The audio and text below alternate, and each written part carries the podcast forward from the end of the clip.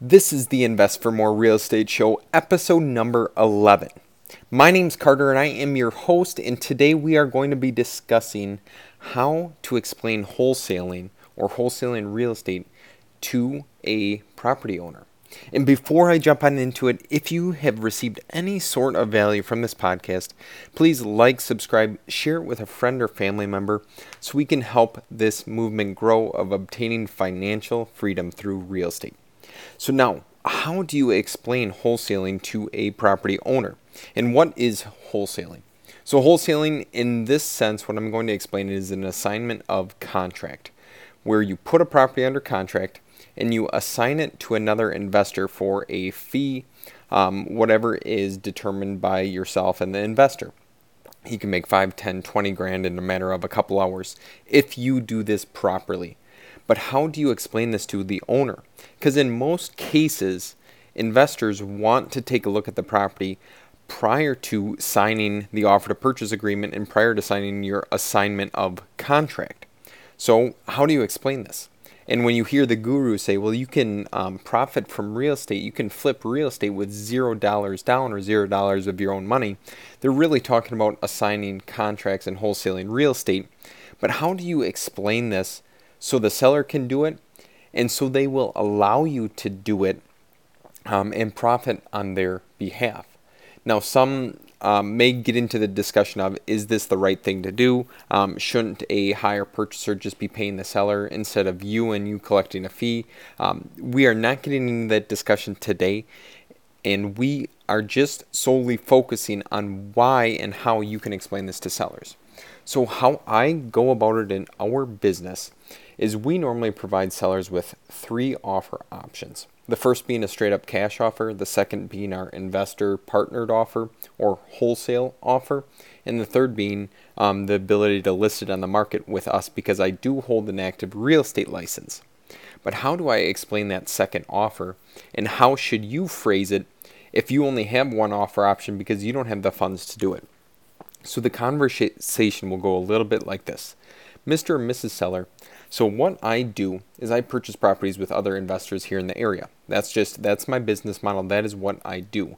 So what I can do for you today is I can purchase your property for we'll say fifty thousand um, dollars, and all that we have to do because I need to bring my investor partners through.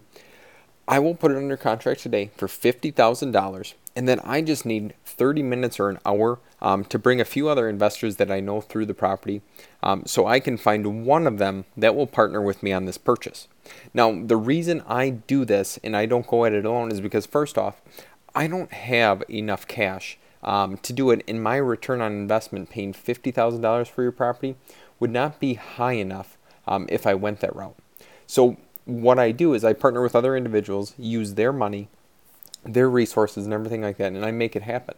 Um, and I close on the deals. I do everything I say I'm going to do, um, and we close on deals within whatever timeline is discussed. And we just need to get into the property ASAP to show the other investors.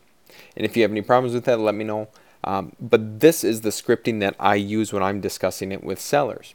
So now, some objections that may come up. Well, why why do you need other people to come in the house? Well, you just explained it to them because you are not um, using all of your own money and you're partnering with another individual. And you want to be straight up and honest with these homeowners and act with confidence. Confidence is the most important thing because if you're confident in what you're telling them, you're confident in being able to close the deal at the price you're contracting it at, then the seller is going to be happy either way. Um, and regardless if they see a wholesale fee or an assignment of contract fee on that closing statement, they're going to know whatever Johnny or, or Tim or whatever did what they said they were going to do. We agreed upon a purchase price. They bought it for that amount. Um, and even if they profit a little bit in between, they are still doing exactly what I had asked of them. And that's the most important part. Focus on um, helping the seller and not yourself. Focus on providing options instead of helping yourself. So this is my word of advice. Again, it's a simple word track. You're just telling them that you're partnering with other investors. You need a time to bring them through because obviously you're not going to bring all the money yourself. Um, and you, you partner on deals with people. That is what you do. That's what your business model does. Um, and if they have any questions, a very normal thing. But please feel free to reach out to me or connect with me, and I can even provide you the scripting for it that I have all typed up. It's pretty, um, it's easy to read off of. But please let me know if I can provide that for you.